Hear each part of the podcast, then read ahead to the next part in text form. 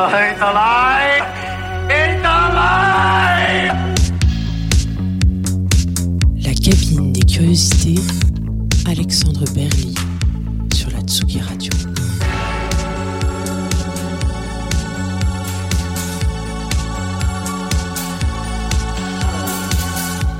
Bienvenue dans ce nouvel épisode de la cabine des curiosités sur Tsugi Radio, l'émission qui pousse la porte du studio des artistes et qui s'invite pour les écouter et regarder composer. J'ai le plaisir de recevoir aujourd'hui le musicien et producteur Rubin Steiner, aka Fred Landier, qui nous accompagnera pour cet épisode de reprise. Ensemble, nous allons remonter le fil de sa carrière et revenir avec lui sur les coulisses de la production de ses disques comme sur son approche de la création. Bonjour Fred. Bonjour. Merci beaucoup d'avoir répondu à notre invitation. Pour euh, les auditeurs et auditrices qui ne te connaîtraient pas, je vais rappeler quelques dates de ton parcours.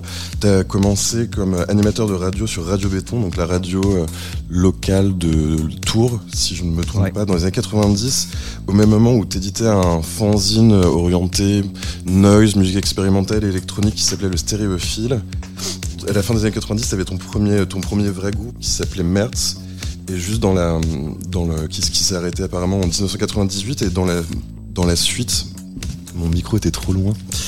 Euh, et à la suite, tu as commencé ton travail sous le pseudonyme de Rubin Steiner avec le premier opus de Lofi New Jazz qui est sorti en 1998 de manière autoproduite et le volume 2 dans le, à la suite sur le label Platinum Records qui depuis t'accompagne sur la majorité de tes sorties. Le, le dernier disque que tu as sorti, c'est Say Hello to the Dawn of the Paradox, to the Dawn of Paradox, pardon, qui est sorti en 2020, toujours chez Platinum. Entre temps, tu as produit énormément de remixes de disques, euh, mixés d'autres disques pour des collaborateurs souvent proches de toi. Tu as Ouais. également été programmateur du Temps Machine, qui est la salle de musique actuelle de Jouer les Tours de 2009 à 2015. Et, euh, et composé, réalisé de la musique pour des, euh, des films comme le, le film Odyssée d'Aglaé Born, des spectacles de théâtre, de danse, comme le, le spectacle Fête euh, d'Arnaud Pinault. Et, euh, et depuis les années 2000, tu te produis en DJ, live, band, euh, seul, à, à plusieurs. Voilà. Et, euh, et c'est déjà pas mal. Une carrière, euh, enfin, une carrière euh, très, euh, très soutenue finalement.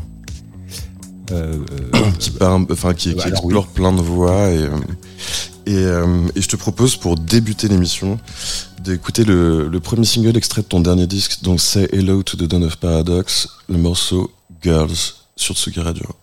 ok.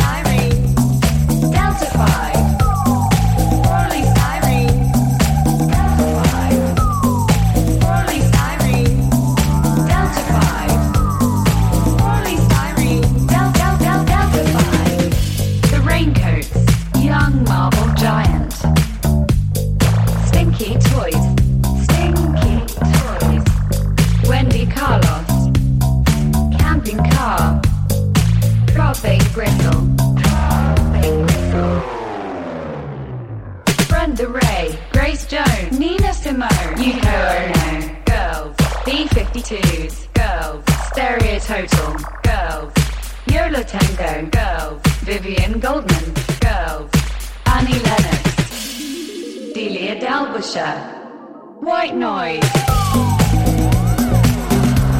The Pastels,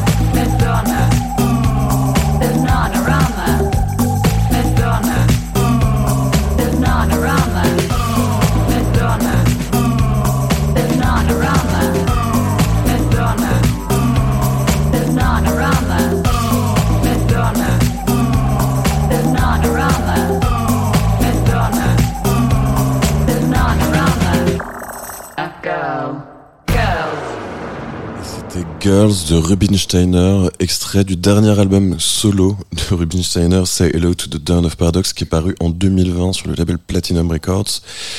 Euh, donc c'est ton dernier disque euh, en date, euh, oui. et il, il est et il est notamment caractérisé par justement l'utilisation entre autres de la la voix de traduction automatique de Google. Ouais, de la dame de Google Traduction. Tout à fait. Et est-ce que c'était euh, ça s'est fait comme ça ou c'était ça faisait partie enfin c'était un peu le est-ce que c'était le point de départ par exemple de Euh, ah non, c'était pas le point de départ. Et puis c'est un truc que je, que en fait je fais depuis. Enfin, c'était pas avec euh, Google Traduction, mais je le fais depuis mon premier album. Ça, j'avais. euh, c'est euh, à la fois un mélange de la dame de Google Traduction et la la dame qui lit les l'appli le, le, le plugin simple texte dans les dans les Mac.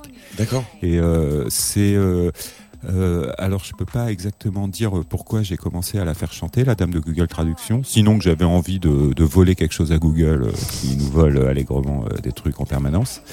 Et euh, euh, je trouve, je, je, ouais, je, je- en, en fait, de- ça fait une dizaine d'années que j'ai décidé d'arrêter de chanter moi-même, parce que je crois que je m'étais mis dans le crâne que pour faire de la musique, il fallait chanter et jouer de la guitare. Et j'ai arrêté de chanter et de jouer de la guitare à un moment où, euh, c'est ça, il y a à peu près dix ans. Et euh, depuis, euh, j'ai toujours ce truc bizarre. Euh, ce rapport particulier avec la voix dans les chansons où j'ai toujours je sais jamais euh, euh, faire la part des choses entre euh, entre du chant et de ce, et ce que ça raconte. Mhm. je crois qu'au fond pour moi le- euh, la littérature c'est dans les livres c'est pas dans les chansons. Enfin c'est un truc qui est un peu de cet ordre là et et euh, voilà, je crois que j'ai- j'aime toujours bien quand il y a des voix dans des, dans, sur de la musique, mais euh, là tout seul, euh, j'aimais bien l'idée que ce soit la dame de Google Traduction qui, qui, le- fasse le job. Et euh, mais en fait, la- parce que la voix, tu l'envisages à la fois comme un instrument ou, ou effectivement comme euh, le véhicule de de- de- d'un texte? Bah, euh, non, je le- l'envisage, euh, je l'envisage comme tous les, comme tous les jeunes, euh, les jeunes français et françaises des, qui écoutent de la musique depuis les années 80 et qui sont nuls en anglais et qui n'ont jamais compris les paroles des chansons de leur groupe préféré anglo-saxon. Et euh, j'ai très peu écouté de chansons françaises, moi. Donc euh, peut-être que le, le sens du texte euh, dans les chansons me touche pas plus que ça. À part quelques exceptions évidemment, et euh, ça reste assez marginal et je suis souvent atterré de ce que j'entends à la radio par exemple, euh, quand ça quand sans enfin quand ça chante en français. Alors bah, il y, a, il y a des exceptions, je voudrais pas me mettre toute la communauté euh, de chansons françaises sur le dos. Ah mais- non, non, mais c'est bien pour en tout cas, moi, je suis incapable de, de, de faire ça. Je trouve ça très très difficile comme exercice. Bah, c'est vrai que Mais l'écriture. malgré, mais malgré tout, la voix, c'est un, c'est un, c'est un instrument ma- magnifique. Euh, C'est un timbre très singulier. Et puis là, pour le coup, chacun, chacun a, a son timbre de voix différent. Et ça, c'est vachement bien. Ouais, Ça et, change, une, les, ça change les presets de synthé. et une expressivité aussi euh, très particulière. Enfin, c'est vraiment, c'est vraiment très plastique et modulable en fait euh, la voix. Ouais, ouais, puis euh, peut-être qu'il faut être aussi un peu comédien pour chanter. J'ai. euh, Ouais, non, je, je comprends ce que tu veux dire. Ouais. C'est, il y a un truc, enfin, de quand tu fais des prises de voix en studio, effectivement, il y a, un- il faut se mettre dans la peau du chanteur, quoi. c'est ça. C'est, ça peut être, ça peut être compliqué. Ouais, ça fait beaucoup de boulot euh, pour une seule personne, je trouve. En ce Et- qui me concerne. Mais le, le- la décision d'arrêter d'utiliser de la voix, c'est euh, c'est euh, c'est purement théorique ou c'est par exemple le fait de, l'avoir fait en live où tu et où tu t'es rendu compte que c'était euh, pas pour toi ou que ça te plaisait plus comme avant? Alors c'est que j'en ai eu marre. J'en ai eu marre et puis j'aime pas ma voix comme tous les gens qui euh, qui s'entendent euh, qui s'entendent euh, après avoir parlé dans un micro. Et et puis il y a aussi un challenge vachement intéressant de la musique instrumentale, je trouve, parce que quand il y a du chant, les trois quarts du temps, la musique accompagne le chant. Et euh, on peut se permettre de faire tourner un petit peu des trucs euh, comme ça, quoi, des ambiances, puis même faire des boucles. Et, et, et j'aime bien l'idée d'arriver à faire des morceaux euh, de 3, 5, 10 minutes sans, sans chant, où là, il faut, euh, faut tout donner dans la musique et il faut que Mhm. ce soit la musique qui raconte des trucs. Et, et ça, c'est un vrai, un vrai challenge qui, enfin, qui m'a plu ces, ces dernières années. Euh, Peut-être que, peut-être que je vais passer à autre chose maintenant, j'en sais rien, mais en tout cas, en tout cas, je trouve que c'est, enfin, je, je crois que je suis plus musicien que, que, que, que chanteur ou que fabrique, fabricant de, de chansons. Je comprends. En, en préparant cette émission, je t'ai demandé de me suggérer des morceaux qui t'avaient influencé dans ton parcours ou ton approche. Et euh, Mhm. t'as t'as évoqué Solwax et LCD Sound System, mais tu t'es finalement arrêté sur, euh, sur The Normal. Ouais. Et, et le, le morceau Warm Leatherette. Euh, donc The Normal, c'est le projet de Daniel Miller, l'homme derrière le label Mute, euh, qui est un label assez culte dans l'histoire de la musique enregistrée Mhm. et moderne, qu'il a lancé en 1977 le projet The Normal, euh, après avoir rompu euh, avec sa petite amie et surtout euh, après avoir lu le roman Crash de Ballard. Ouais. Donc on- je te propose qu'on écoute Warm Leatherette et qu'on en parle juste après sur Tsugi Radio. Ok.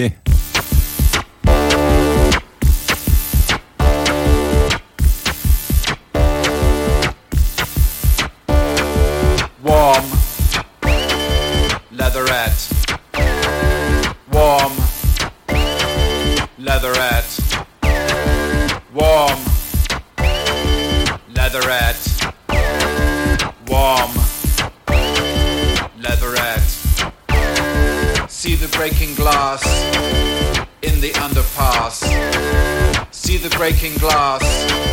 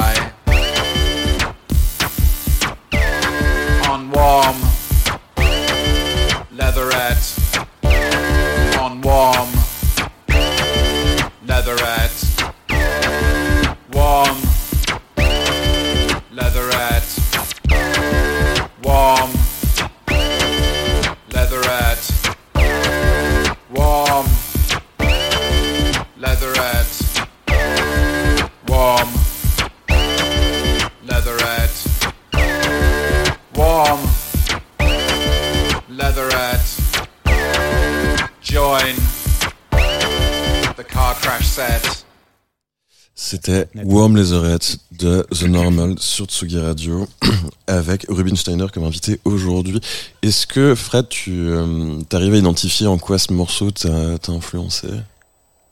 Ah bah euh, déjà ça a été un petit choc parce que euh, je l'ai découvert au, milieu des années 90. Bah, les- euh, tu, tu parlais de mon groupe de l'époque qui s'appelait Mertz et euh, moi j'étais euh, j'écoutais essentiellement du punk rock, de la musique chelou et euh, enfin pas électronique en tout cas.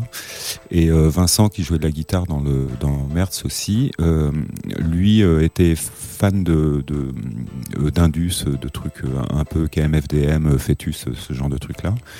Et il avait rapporté une, une compile mute justement où il y avait ce morceau et, et ça m'a terrassé vraiment où j'ai euh, je me suis dit tiens on peut faire on peut faire de la musique électronique euh, euh, assez sèche et, euh, et plutôt plutôt punk Ouais, radical parce que j'avais une idée assez assez caricaturale de la musique électronique dans les années 90. Euh, j'avoue moi j'ai découvert ça vraiment sur le tard et j'ai dû faire une une rave party dans ma vie à cette époque-là et, et ça m'a pas plu du tout du tout du tout. Je voyais pas l'intérêt. Et euh, par euh, cette musique-là, euh, celle de The Normal, j'ai commencé à m'intéresser à ce qui se faisait, ce qu'on pouvait faire avec des synthés et des boîtes à rythme. Et d'ailleurs, on a fait, on avait fait une reprise de, de ce morceau avec avec Mertz. Avec en, Mertz 80 déjà en, en 96, je crois. Ouais. Parce que t'en as refait une après, elle, elle- est d'ailleurs au programme euh, Ah, oui, J'en ai refait une après, ça devait être en, en 2008, je crois.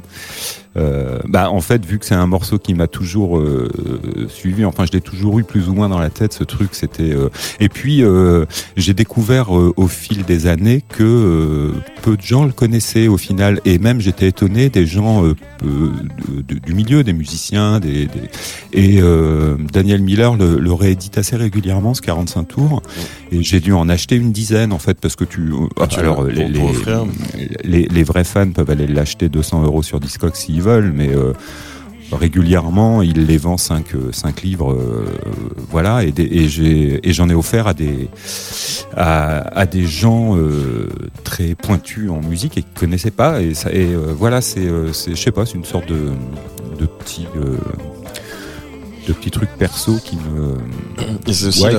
aussi la confrontation avec, euh, avec juste comme tu le disais, les, les synthétiseurs qui t'ont fait cliquer aussi euh, le, sur ces textures et pourquoi pas te les approprier pour, des, pour, la suite de tes productions de morceaux?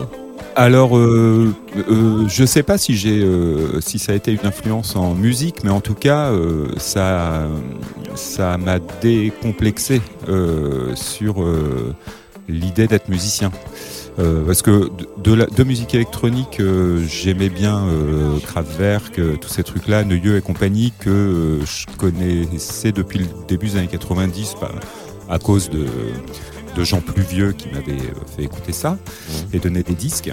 Et euh, ça reste quand même euh, assez costaud, euh, Kraftwerk, Neuilleux, tout ça. Enfin, euh, tu te dis pas, tiens, je vais faire un groupe et faire pareil. Enfin, surtout quand t'es pas vraiment musicien ou juste pas très bon guitariste. Bien sûr.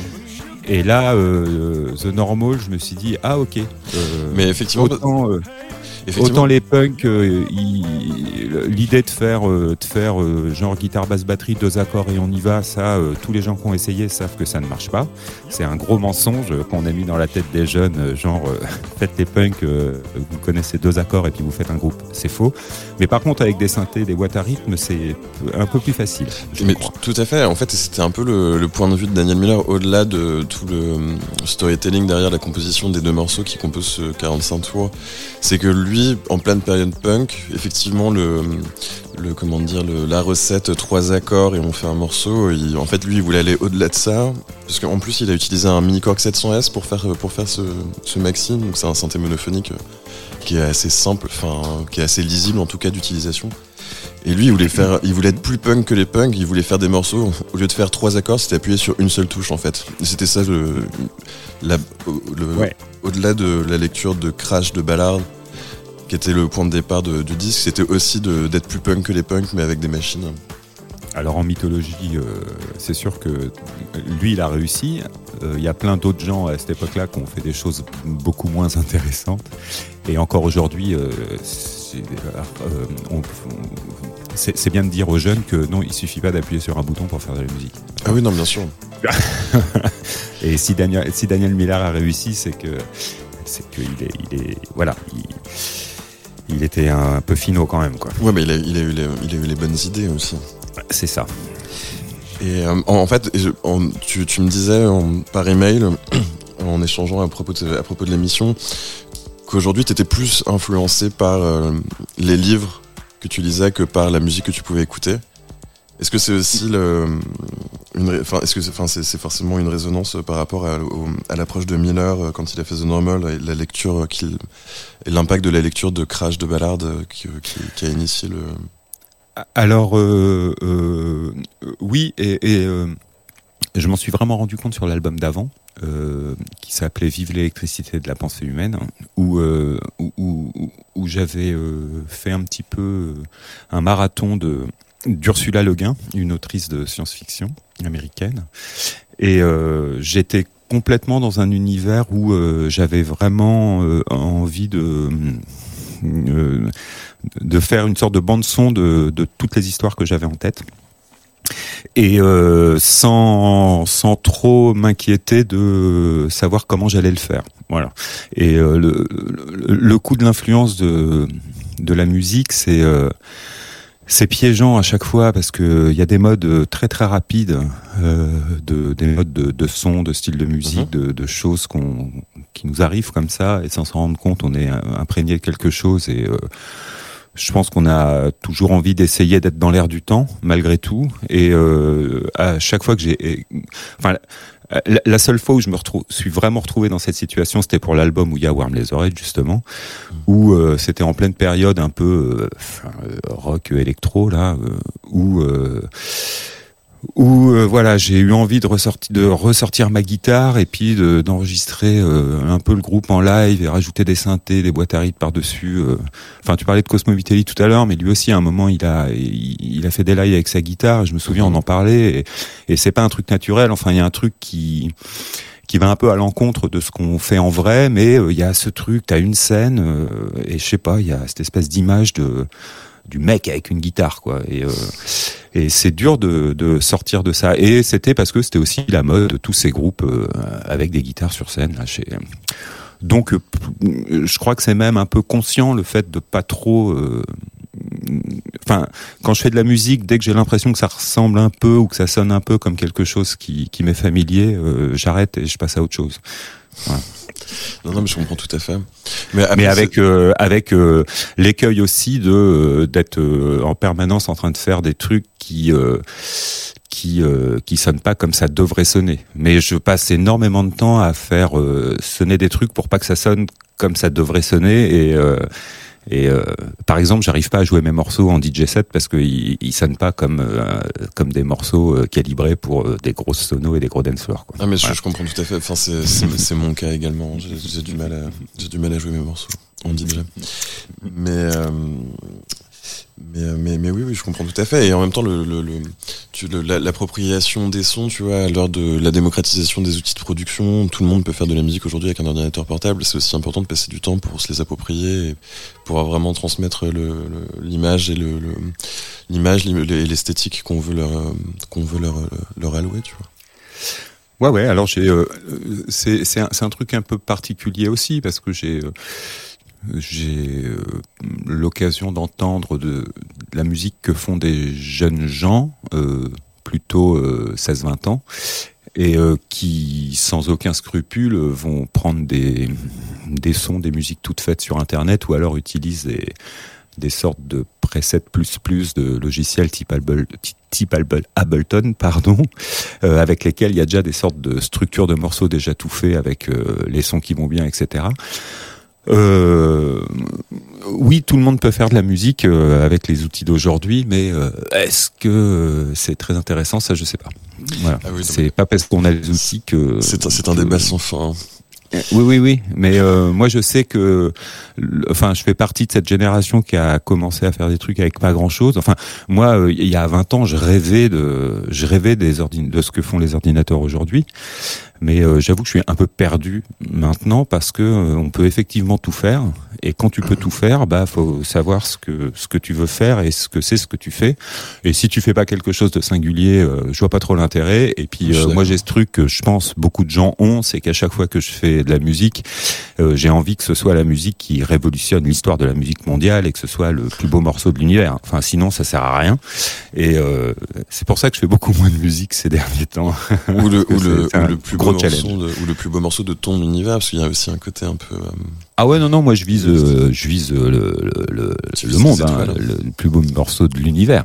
Sinon voilà. Parce que après c'est dur de de juger ce qu'on fait a posteriori. Enfin il y a je, je sais pas comment dire les j'ai je sais pas si je ouais. Non c'est des, des, des questions auxquelles j'aime pas trop répondre mais vas-y pose-moi une problème. autre question on arrive au moment Michel Drucker de l'émission et euh, on va se pencher en fait sur, le, bah, sur le premier disque que tu as sorti, enfin le, deux- le deuxième volume du premier disque que tu as sorti. Donc c'était après tes années radio et surtout le, ton, ton implication dans le groupe Mertz, donc à la fin des années 90. Tu débutes la l'aventure Rubinsteiner avec le donc avec les deux volumes de Luffy New Jazz. Donc le premier Ouais. en autoproduction et le deuxième sur Platinum Records. Mhm. Et euh, donc c'est un, un disque euh, assez plein en fait où c'est évidemment enfin ça, évolue entre jazz, musique électronique, breakbeat, influence hip-hop. ouais C'est assez euh, c'est assez riche et on va écouter euh, tout de suite le, le, le- le- la piste enfin c'est Luffy New Jazz dièse 12 donc je sais pas comment tu le prononces. je, je ne connais pas les noms de mes morceaux donc je Ok, peux pas bon, t'aider bah, numéro 12 on va écouter le numéro 12 de Luffy New Voilà. Jazz sur Tsugi Radio.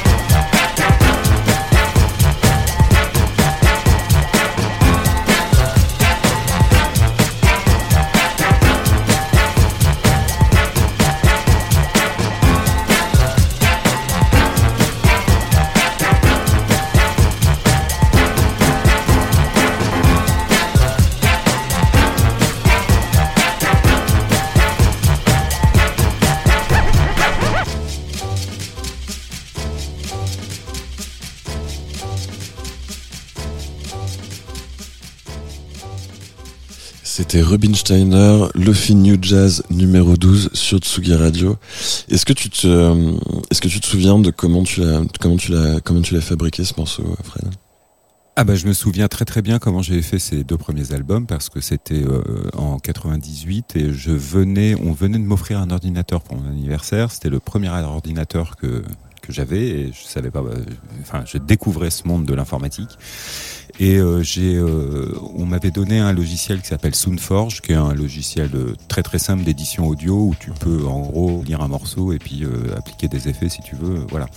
Et j'ai, je l'ai utilisé, j'ai utilisé que ça en fait pour faire cet album.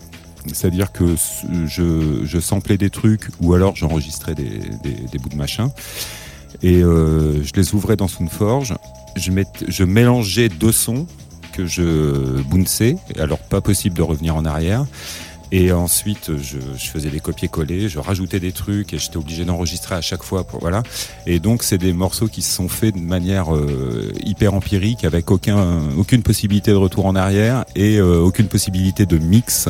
Et euh, voilà, c'est. C'est assez punk comme approche. Bah oui, mais je savais pas qu'on pouvait faire autrement, surtout. Et euh, parce que on sortait nous de avec Mertz du euh, du 4 pistes cassette euh, pour s'enregistrer, ou alors même de moi juste mon petit magnéto-cassette euh, pour enregistrer des, des trucs. Et euh, j'avais l'impression d'être euh, dans le futur. Et puis euh, et puis euh, et puis je je, je, je détestais euh, toute cette vague pré-French Touch qui arrivait de de house et tout ça. Mhm. Et euh, j'avais pas du tout envie de faire ce genre de truc. Et puis il y avait euh, ce label Ninja Tune qui à l'époque euh, sortait des choses que j'aimais vraiment beaucoup.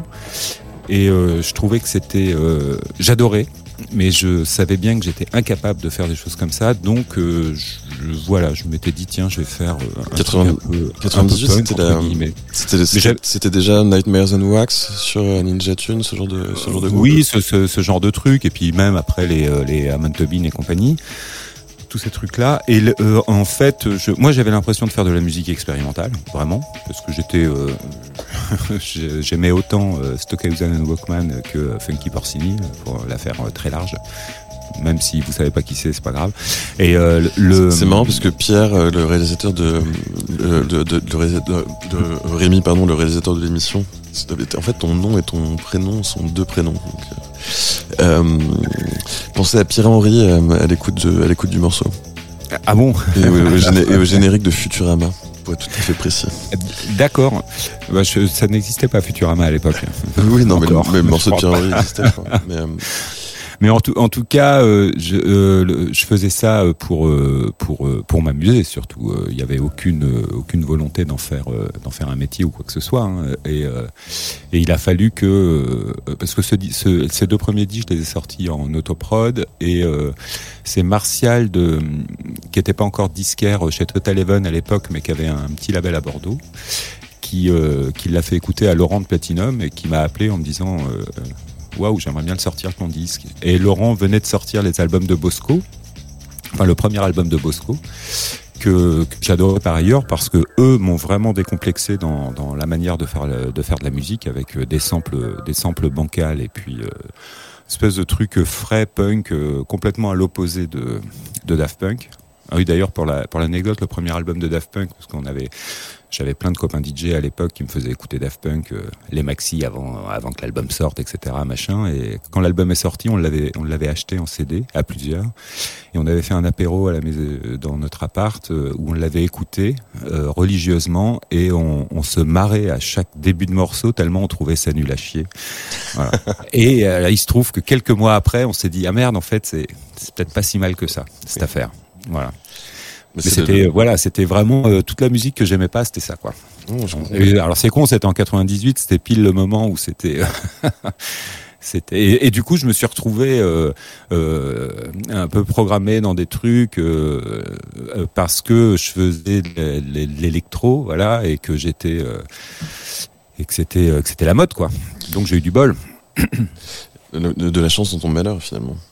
Oui, enfin dans mon malheur, non, parce que je m'amusais. Hein, mais je faisais aussi des bootlegs à l'époque. C'est c'est comme ça que j'ai commencé à faire de la musique, c'est que je faisais des bootlegs pour faire marrer les potes. Euh, Alors, euh, euh, je savais pas que Soulwax le faisait en même temps. euh, et puis, j'aime bien l'idée de dire que j'ai commencé avant eux, même si euh, évidemment ils le faisaient en même temps, mais euh, j'étais pas au courant. Et quand ils ont sorti leur euh, leur disque de bootleg, les Soulwax, là, j'étais euh, j'étais sur le cul parce que je faisais la même chose, euh, mais euh, pour faire marrer les potes. Et, et quand l'idée qu'on puisse vendre ces trucs-là, je trouvais ça ahurissant. Mais ça reste des gens que j'apprécie beaucoup, les, les Soulwax. Et c'est euh, pas pour rien aussi que j'aime beaucoup euh, ce qu'ils font euh, en général. Mais du coup, le, comment dire, des bootlegs et la construction de ces albums, ça renvoie à la question du sampling. Comment est-ce que tu envisages le, la, la chose si tu. Alors, j'avais, j'ai aucune théorie là-dessus, parce que quand j'ai commencé à faire de la musique, c'était euh, pratiquement que que avec des samples, Euh, et puis une culture musicale qui était pas euh, si énorme que ça, c'est-à-dire que je pouvais sampler des trucs énormes de disco ou de jazz euh, que je venais de découvrir et je croyais que c'était inconnu alors que c'était des gros tubes. euh, Enfin bon, bref. Et euh, je m'en suis très vite lassé. Enfin, j'ai fait ça pendant cinq ans. de- enfin, en gros, ouais, voilà. Et, euh, et euh, ça, depuis 2004, j'ai j'ai jamais samplé euh, quoi que ce soit, par exemple. C'est euh, quelque chose qui m'a fatigué, mais euh, j'ai j'ai pas trop essayé de me poser la question de de ce que ça représentait tout ça. Enfin, je, je sais qu'il y a beaucoup de choses à raconter, qu'il y a beaucoup de littérature là-dessus. Il y a même Vincent Brunner qui a écrit un bouquin sur sur De La Soul.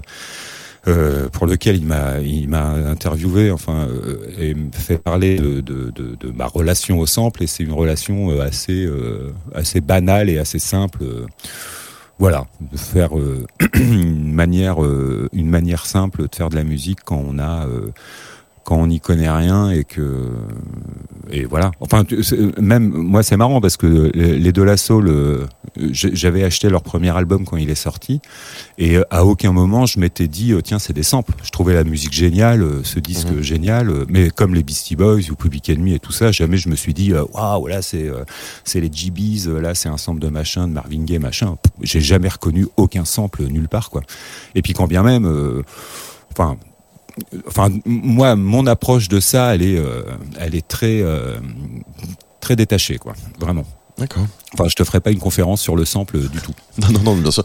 Non, non, mais c'est toujours intéressant d'avoir le point de vue de- d'un artiste euh, par rapport à... mais je trouve ça je trouve ça surtout super cool de d'avoir cette possibilité de sampler des disques et puis de de, de faire autre chose avec Euh, les euh, moi je enfin dans les années 90 j'étais plus fan de gens type Christian Marclay ou euh, ou même Stockhausen Walkman et tout ça où, où eux faisaient de la musique avec des, des disques de- d'autres gens, enfin surtout Christian Marclay.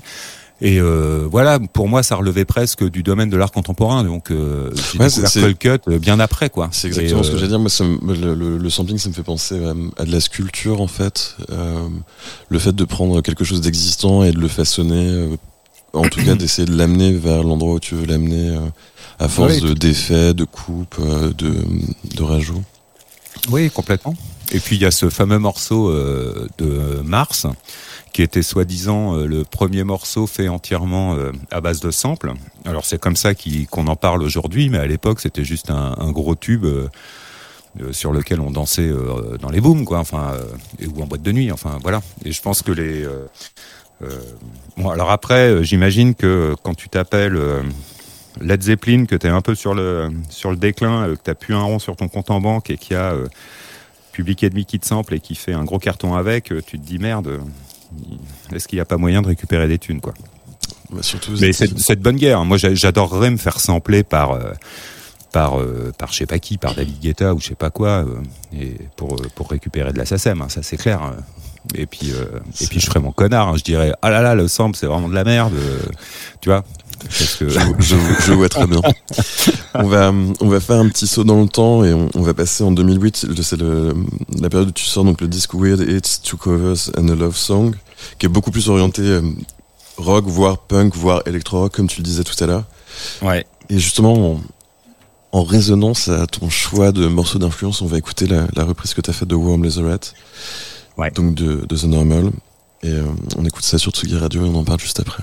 enregistré live, quasi.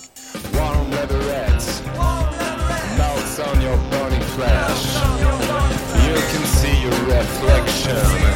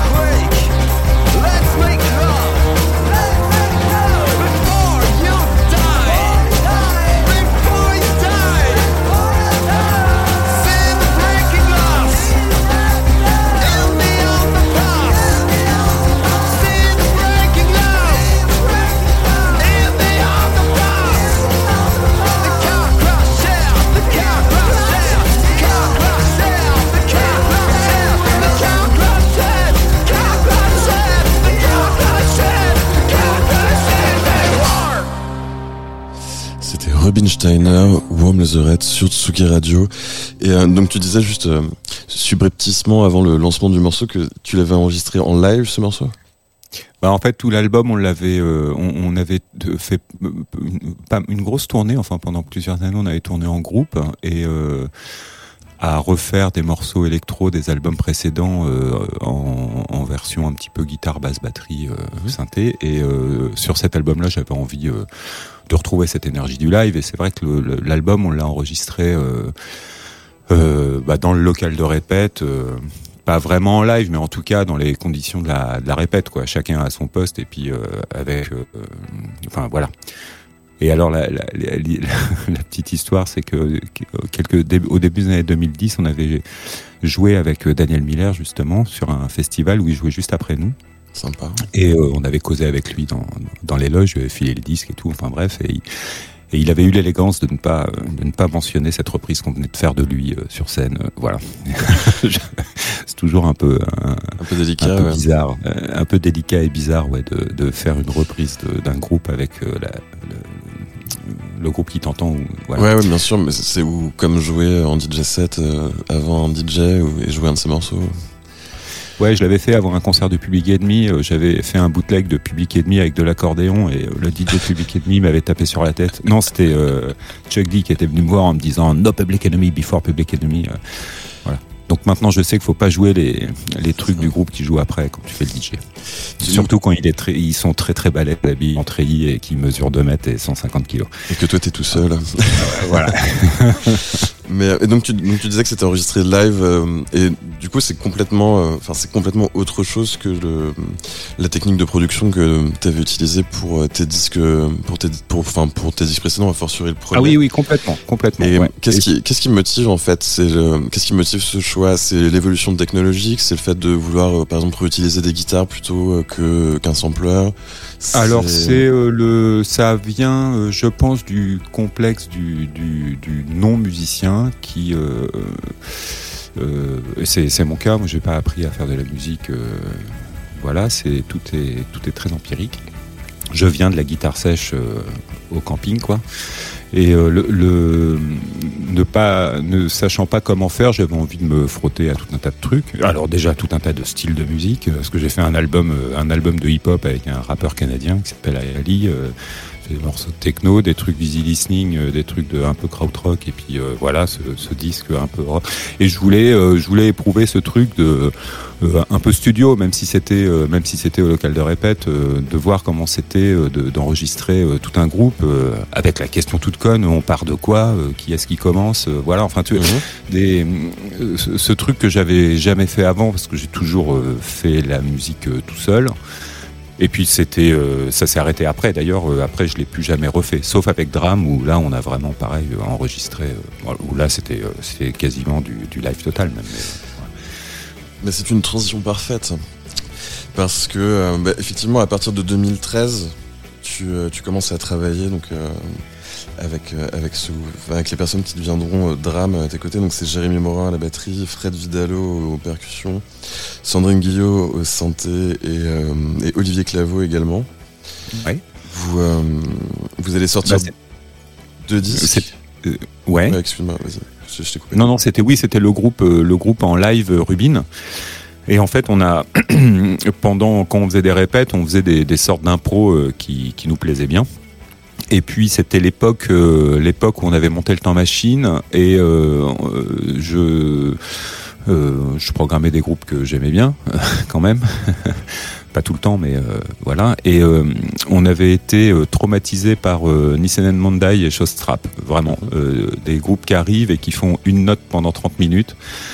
Et là, on s'est dit, waouh, c'est quoi ce truc? Est-ce que quand tu es dans le public, tu ressens une transe euh, vraiment euh, puissante? Et, euh, et on s'est dit, mais ça, c'est à notre portée, on peut faire des trucs comme ça. Et donc, on a, on a, on a essayé d'éprouver nous-mêmes ce truc de transe en se disant, tiens, on va faire une note pendant une demi-heure. Ce qu'on faisait déjà un petit peu comme ça en impro quand on répétait.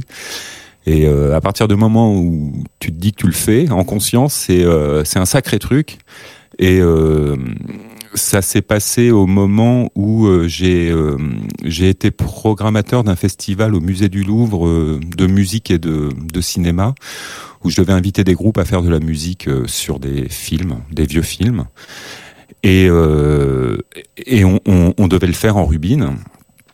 Et, et on s'est dit bah tiens on va on va improviser sur les films et dans dans cet état d'esprit là et euh, le résultat était vraiment super. On était vachement content de faire ça et on s'est dit bon bah là c'est pas euh, c'est pas moi qui ai composé la musique et qui ai tout fait. Euh, on l'a fait vraiment en groupe. Donc on s'est dit on fait un groupe, un groupe euh, qui s'est appelé Drame. Voilà. Et on a fait deux albums effectivement et plein de concerts. Et je te propose d'écouter Génuflexion et de continuer d'en parler juste après.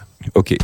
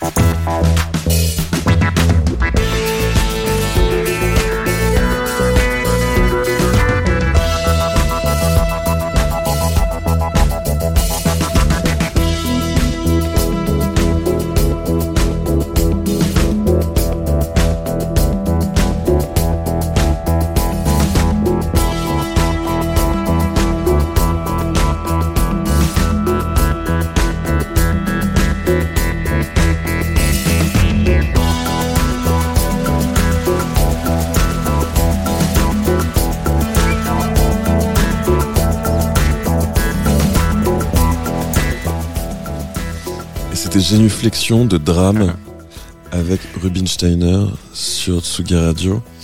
Il a une histoire un peu particulière ce morceau parce que comme je te disais, on a fait les, tout cet album euh, en improvisant sur des, des films sur lesquels on a joué après au musée du Louvre dans, dans, dans ce festival.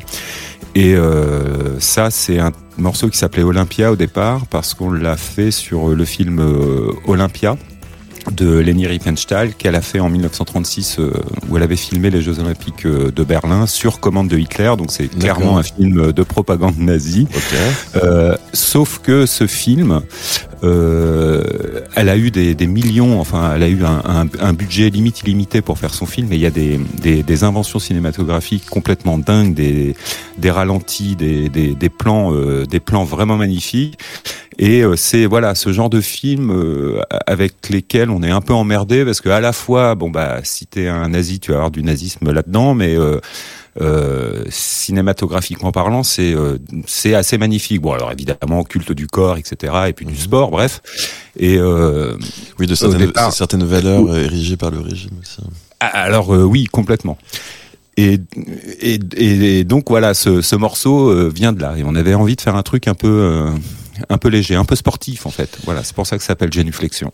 Et, euh, du coup, tu parles d'improvisation, mais c'est euh, quelque chose que tu pratiques uniquement, uniquement dans le- la collaboration, parce que là, il s'agit d'un groupe où c'est la manière dont toi tu procèdes quand tu composes de la musique euh, pour toi, tes projets solo? Alors moi tout seul, c'est pas. Enfin, il y a toujours une part d'impro au départ, évidemment. Euh, et puis après, euh, on passe des mois à se demander si euh, si ce son de parler convient et euh, voilà. Par contre, aujourd'hui, je, enfin, ça fait ça fait deux ans que j'ai plongé dans le synthé modulaire euh, et euh, aussi parce que j'avais envie de sortir de Tu as ouvert la, boîte musique, de Pandore. euh, oui, mais c'est que j'en avais marre de l'ordinateur. Autant, tu vois, en 2004, j'en ai eu marre des samples. là, en 2020, j'en ai eu marre de l'ordinateur. Et, euh, et le synthé modulaire permet euh, permet l'improvisation.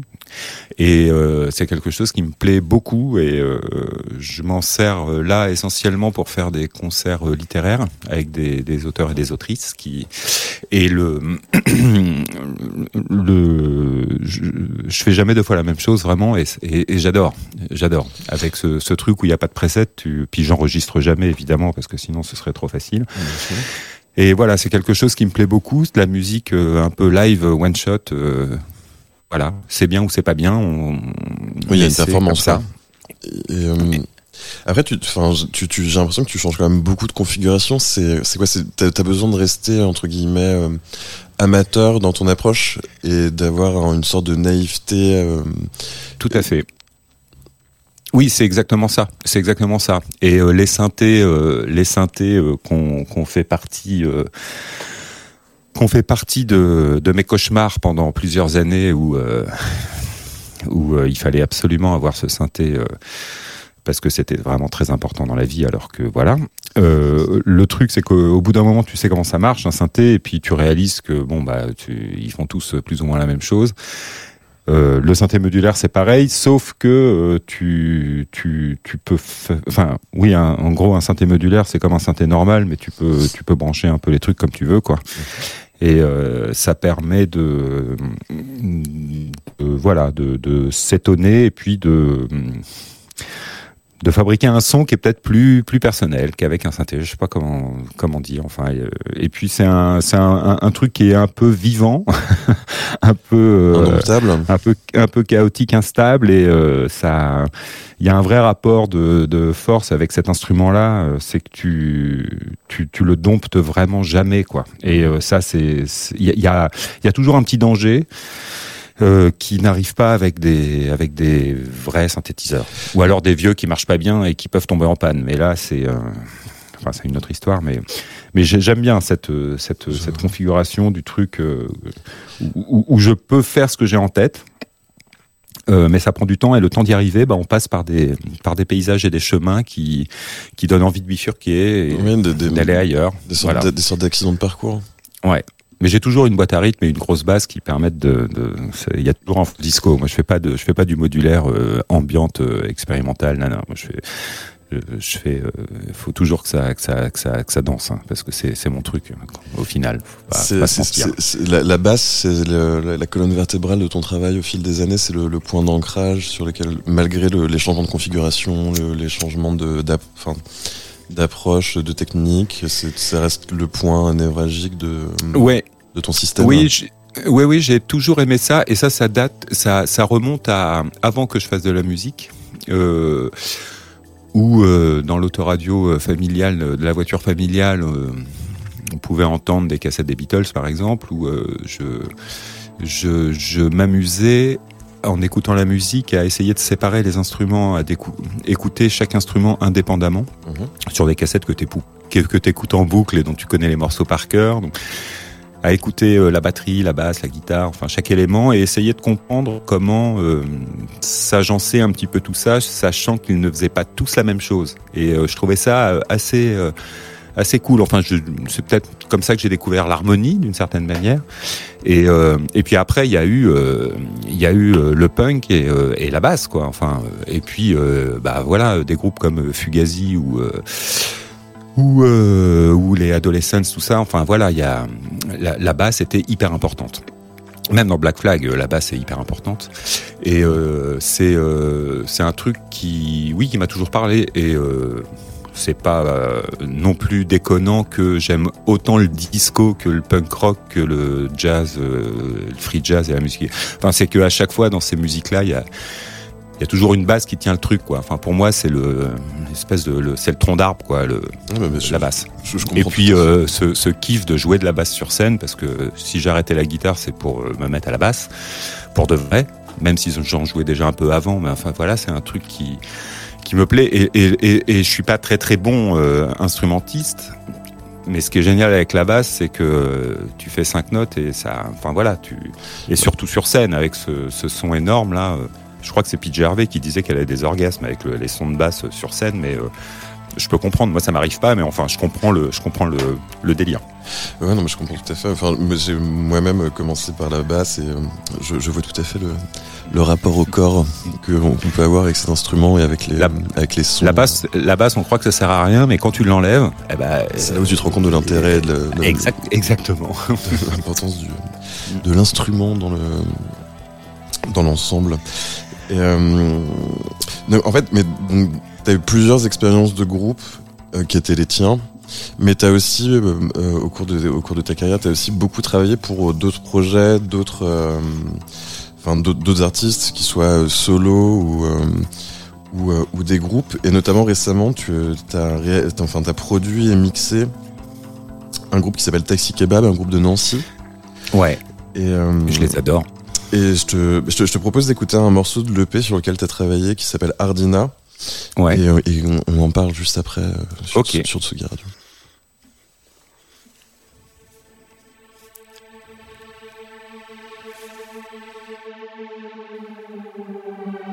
في الشمس في الشمس كحلة بين الجبل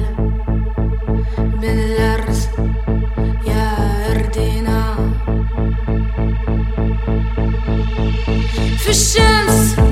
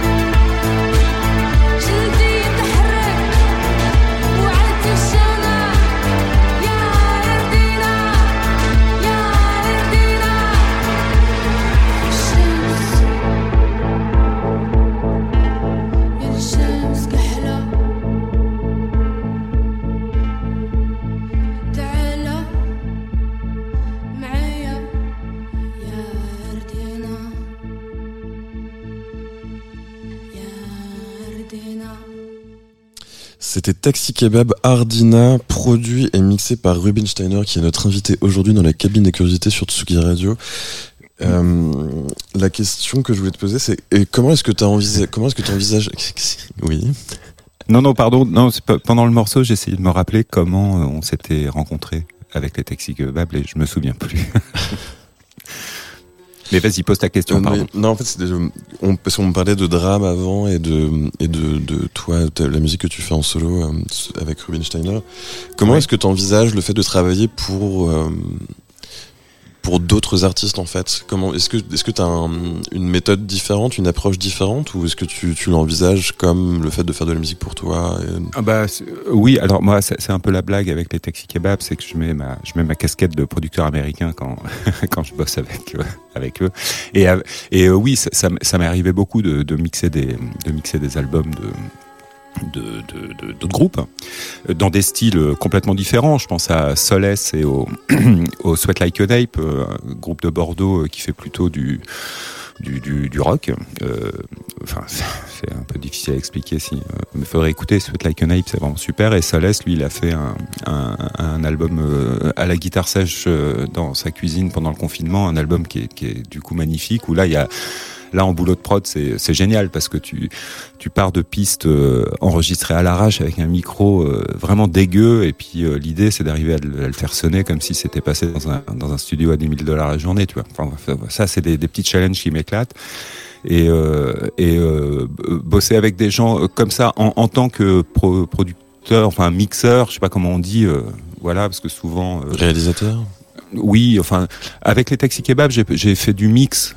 Euh, euh, peut-être changer trois bouts de structure, mais vite fait, et puis peut-être euh, refait un peu des, des sons, euh, des sons de boîte à rythme, de basse, mais enfin, trois fois rien, ça reste leur musique. euh, voilà.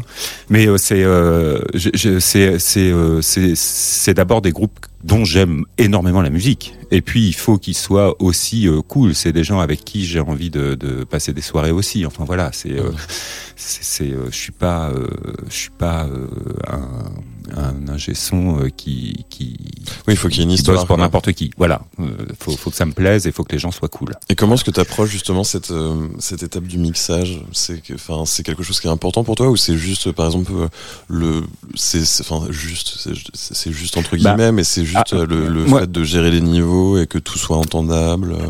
Alors c'est- ça va au-delà de ça parce que quand tu fais de la musique euh, par ailleurs euh, toi-même, tu c'est c'est toujours compliqué de savoir comment on fait sonner ses propres morceaux. Euh, c'est c'est vraiment un truc qui, est, euh, qui, qui pose énormément de questions. Euh, quand tu bosses avec d'autres gens et quand tu fais le son pour d'autres gens, tu tu t'es au service d'un d'un truc qui existe déjà, d'un d'un univers, d'un d'un- style, voilà. Et euh, faut euh, l'idée c'est de, de de faire en sorte que, enfin, de, rendre hommage à ça, quoi, de, faire sonner comme c'est comme ça devrait sonner, voilà. Et euh, les les les taxi kebabs, c'est un peu particulier parce qu'ils sont à la fois sur un truc un peu club, mais en même temps, moi, je trouve que c'est de la musique qui s'écoute à la maison, quoi.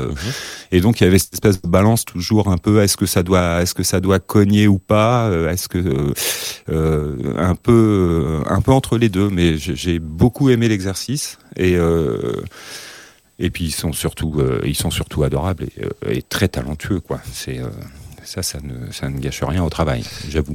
Mais et, comme tu disais que tu avais une approche plutôt euh, empirique de la musique par rapport au mixage, c'est aussi quelque chose que tu as développé au, au long cours ou tu t'es, tu t'es Euh, formé ouais, bah alors, euh, bah, en fait, ça fait 25 ans que je fais de la musique tout seul et que je m'enregistre et que je fais tout tout seul. Et euh, il se trouve que euh, pendant le confine, le dernier confinement là, euh, euh, je me suis dit est-ce que euh, est-ce que j'en profiterais pas pour euh, pour enfin apprendre les bases du, du son. Et je me suis acheté un gros livre.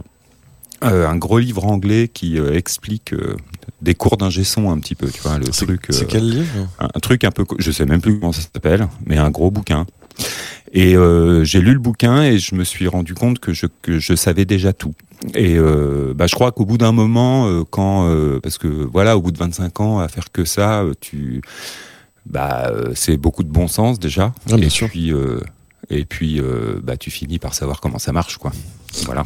Oui, mais après, enfin, moi, je te posais plus la question parce que j'ai un peu le même. euh, Personnellement, j'ai un peu la même trajectoire que toi. En fait, j'ai, beaucoup fait tout seul dans mon coin, et c'est vrai que pendant les confinements, enfin, j'arrivais pas trop à faire de musique, mais du coup, je me suis euh, vraiment plutôt penché sur l'aspect ingénierie, mixage. Et Ouais. effectivement, tu te rends compte que bah, y a la majorité des points, hein, tu, de manière empirique et avec du bon sens, tu, tu, enfin, tu, tu les, tu les adresses, quoi. Oui. Mais après, il y a des trucs techniques, tu vois, par exemple, le, le- la phase, tout ça, euh, c'est, plutôt, euh, plutôt technique et c'est vrai que c'est aussi important. euh, Oui, mais c'est euh, pareil, c'est du bon sens. C'est, enfin, on va pas faire un, Non, non, un cours sûr. les- Non, sur euh, sur la phase, mais euh, c'est des, c'est c'est surtout du bon sens et puis il faut faut faut faire confiance à ses oreilles c'est, le, le principe, la règle Voilà. d'or. Mm. Et euh, le, le fait de travailler avec d'autres groupes, le fait de toi-même avoir des groupes et le fait de faire de la musique en solo, est-ce que de ton point de vue, c'est la même, euh, c'est le même comportement et la même, euh, le- la même génération d'idées pour toi, la même approche créative, ou c'est tu, tu, tu, tu, tu, tu approches chaque projet de manière différente? Alors c'est euh, c'est évidemment différent, sauf que à partir du moment où euh, je suis dans un projet à plusieurs, que ce soit de la danse, du théâtre ou euh, de la musique, instantanément je suis dans le projet. C'est-à-dire que je suis au service du truc, alors que quand je suis tout seul. quand je décide de faire des trucs tout seul, si jamais quelqu'un vient faire un petit truc, hop, d'un seul coup, ça devient un groupe. Enfin, je sais pas comment dire. C'est pour ça que j'ai du mal aussi à bosser avec des gens. Enfin, en, pour euh, ma musique à moi tout seul, c'est que le si euh, si je, si si je, je- par exemple si je termine un morceau euh, qui est complètement terminé et que je me dis ah putain là je verrais bien un petit bout de batterie et que je demande à Jérémy de venir jouer de la batterie ah bah d'un seul coup euh, c'est plus mon morceau. Enfin j'ai l'impression qu'on l'a fait ensemble quoi. Enfin voilà c'est c'est un peu particulier. C'est un truc un peu euh, un, peu un, un peu bizarre. Et puis euh, quand tu bosses moi j'aime bien être embauché par des gens euh, parce que euh, parce que je suis pas le chef voilà. Euh, j'ai plus du mal à être le chef d'un projet et de faire venir bosser des gens avec moi. Ça j'y arrive pas. Euh, mais par contre, euh, oui, c'est super excitant. J'avais même fait une tournée avec euh, Federico des French Cowboys, euh, ancien Little Rabbit, où je jouais de la guitare avec euh, avec lui en trio. Et euh, et là, c'est génial parce que c'est euh, c'est pas du tout mes morceaux, pas du tout mon univers, un truc plutôt rock and roll. Et euh, ça, c'était génial aussi. Ça, j'ad- j'adore faire des trucs comme ça. J'ai même fait de- des des jams de jazz avec des grosses brutes euh, où j'étais à la guitare alors que je suis pas très bon guitariste mais ça c'est c'est c'est c'est dément c'est dément mais voilà c'est je suis pas le chef j'ai du mal à être le chef en général Et autre, autre, euh, autre aspect collaboratif, tu, tu, mais, mais plutôt en, en distanciel. Comme, euh, au cours de ta carrière, tu as réalisé pas mal de remixes. Et, Ouais. euh, et moi, je te propose d'écou- d'é- d'écouter celui d'Elie Villaine qui fait parmi des plus récents que tu as, oui. tu as réalisé. Et, et d'en parler juste après. Donc, on va écouter le, le morceau Baragouine euh, d'Elie Villaine, remixé par Rubinsteiner sur Tsugi Radio. Thank you.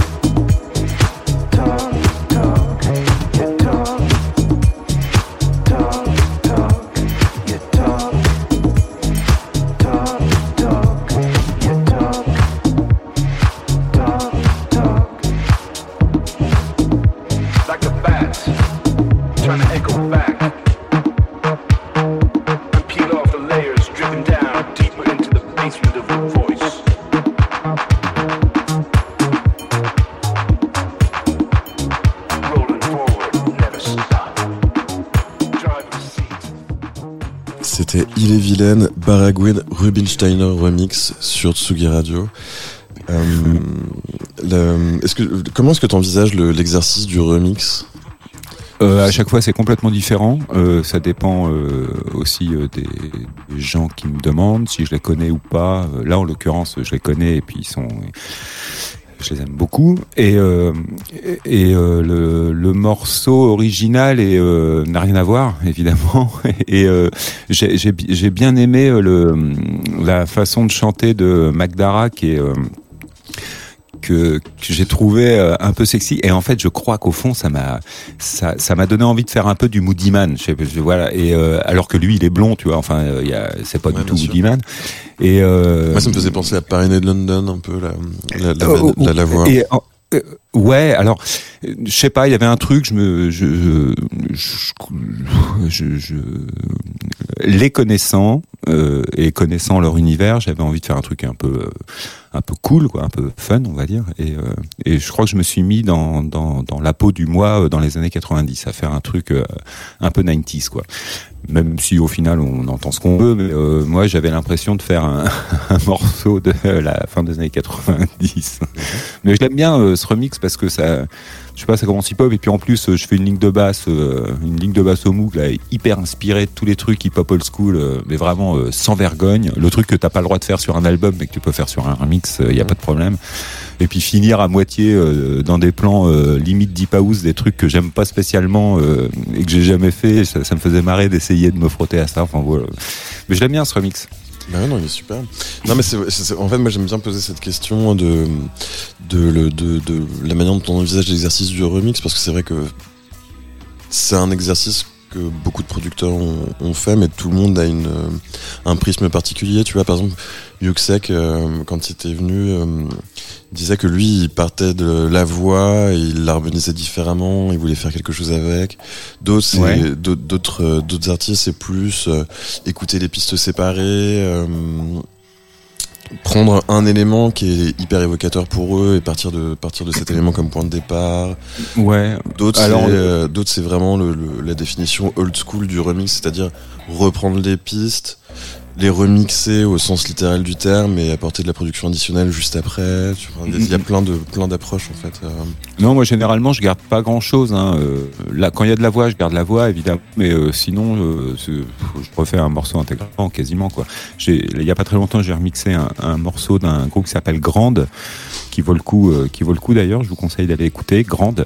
Et c'est c'est euh, plutôt un groupe, on va dire, de, de folk. Enfin, c'est euh, guitare, euh, guitare, violon, chant, avec depuis peu de la batterie et, et du violoncelle. Et j'ai gardé que la voix. et j'ai fait un truc avec des synthés, des boîtes à rythme. Et j'étais même un peu choqué où je à Chloé, la violoniste, ah, je suis désolé, je j'ai pas pris ta partie violon. Mais oui, moi, en, général, je, je, fais, je, je, je refais un morceau, quoi. Parce que, parce que le, le, le principe du remix, euh, euh, c'est ça, c'est un, c'est un moment où tu, où tu peux faire un peu ce que tu veux, quoi. Ouais, c'est assez libre. En fait. Ouais. Alors j'ai pas de j'ai pas de routine du tout hein, sur les remix et puis on m'en demande pas tant que ça. Là, là par exemple, le prochain que je vais faire, c'est un remix de, de Fred Palem, le sacre du tympan. Et euh, je vais Cool. remixer le morceau où il y a au milieu un break un peu free, euh, complètement chelou. Et, et euh, je sais déjà que j'ai, enfin, j'ai commencé à faire des trucs, mais ça va être euh, cette espèce de hum, d'utopie que j'ai depuis des années de faire du, du disco noise, hein. mais euh, avec du un truc vraiment disco, mais vraiment noise en même temps. Voilà. Je suis très curieux d'écouter du coup. ben oui, mais c'est un peu, c'est un peu ce que je cherche à faire depuis des années. Et, mais là, je, vais, je vais, je vais tout mettre sur ce remix. Et, euh, Ça passera pas à la radio, je pense. bah, peut-être sur Tsugi Radio. Oui, peut-être. Ouais. Et euh, est-ce que tu peux nous parler parce que tu, tu, tu me l'as envoyé et c'est c'est vraiment super chouette. Est-ce que tu, tu peux nous comme on s'approche de la fin de l'émission de, du- de ton prochain projet et ton prochain disque euh, qui, euh, qui, qui, qui sortira un jour peut-être. Qui sortira un jour, qui sortira début début 2023. Euh, c'est un disque euh, que j'ai fait avec euh, Jérémy qui joue de la batterie avec moi en concert et qui par ailleurs fait un, de la musique sous le nom de The Dictaphone. D'ailleurs, il vient de finir un album et il a fait une reprise de Warm les oreilles lui aussi. C'est un fil conducteur entre vous. ouais. Et lui, il est plutôt sur sur un sur un truc. C'est un fan de Divo. Il y a euh, et de The Intelligence et euh, et c'est un. Il fait de la musique un peu un peu garage punk neuf, lofi DIY. euh, voilà. Enfin, qui est vraiment génial. Et il a fait plein plein plein d'albums. Et euh, et on on a une passion commune. euh, le, c'est l'ex- l'exotica, l'easy listening et et euh, il y a euh, maintenant quatre ans, on, on- a enregistré euh, pendant trois, deux ou trois jours euh, euh, des impros avec euh, des vibraphones, des percus, euh, basses, euh, marimba et tout un tas d'instruments exotiques. Et on, et, et on a fait des impros qui étaient super, qu'on a très vite transformé en morceaux. Enfin, c'était quasi fait, quoi. Et euh, en gros, on a fait un album en trois jours. Mais c'était il y a quatre ans. Ce qui est extrêmement rapide. Oui, oui, oui, oui. Et, euh, on a eu, on a été, euh, on a été très inspiré ce jour-là. En plus, on n'est pas très bon euh, instrumentiste parce qu'on on faisait beaucoup de clavier midi et voilà. Enfin, basse, batterie, ça allait, mais le tout ce qui était clavier et tout, on en a un peu chié parce que même des morceaux au piano, enfin où on était à quatre, enfin tous les deux sur le piano. euh, bon, enfin bref. Et euh, et en, quatre ans, je ne sais pas pourquoi, le, on n'a jamais réussi à vraiment le finir ce disque. Et puis euh, la vie a fait qu'on avait plein d'autres trucs à faire. Et euh, là, enfin, il, il va sortir. Et, euh, voilà. Et c'est un album de, de pure exotica, euh, de pure exotica avec des bruits de la mer, euh, des, des, des bruits d'animaux sauvages, du, du vibraphone. Et c'est de la musique pour faire pour faire la sieste. Enfin, moi, c'est comme ça que je, que je, le, que je le vois ce disque. hein. En plus, je l'ai écouté à 5000 fois ces quatre dernières années, donc je le connais bien. Et c'est vrai que c'est un disque, euh, un disque, euh, voilà, qui, qui serait un peu le plaid que tu te mets sur les genoux euh, l'hiver, ou alors la serviette sur laquelle tu t'allonges sur la plage l'été, quoi. C'est plutôt Et, une chouette image en, en mm. cette entrée dans l'automne. Ben oui, et c'est marrant parce que Laurent de Platinum, pour lui, c'est un disque d'hiver, alors que pour moi, c'est un disque d'été. Euh, voilà. Donc euh, chacun, euh, chacun entendra ça comme il veut. Mais Je- euh, je- non, quand je ça sortira, parce qu'il c'est- est toujours pas à l'usine, donc euh, on sait vraiment pas quand est-ce qu'il va sortir ce disque. Non, mais je comprends tout à fait, parce que moi, l'Exotica, ça me fait penser à un canapé en tweed et un, un whisky sour sur une table basse avec un, avec un gros Alors on, peut imaginer ça aussi. On peut imaginer. Alors moi j'imagine plus, j'imagine plus de la nature avec cet album-là. C'est une sorte de forêt vierge, un petit peu avec une plage pas loin. Les bruits de vagues et des c'est- animaux. Mais Ouais. en, en tout cas, c'était très chouette. Merci beaucoup d'avoir répondu à notre invitation, Fred.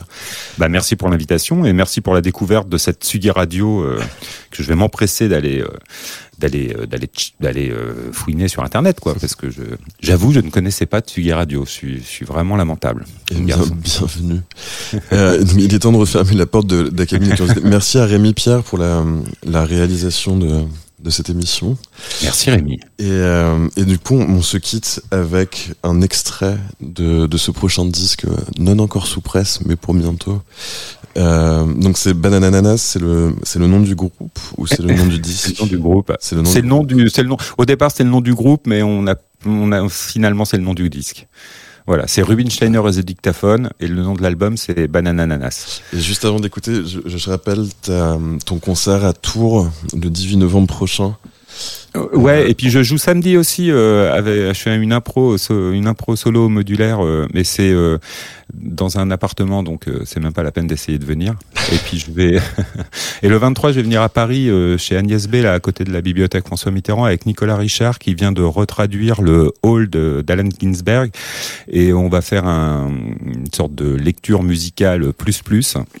Et puis sinon, je, fais des concerts littéraires avec euh, Pierre Ducrozet, qui vient de sortir un roman magnifique euh, chez Actes Sud qui s'appelle Les Variations de Paul. Et si vous aimez la musique, ça raconte un petit peu l'histoire de la musique des années 30 jusqu'à aujourd'hui, euh, par le biais de l'histoire d'une famille euh, dont le père faisait du jazz. Le gars, il a...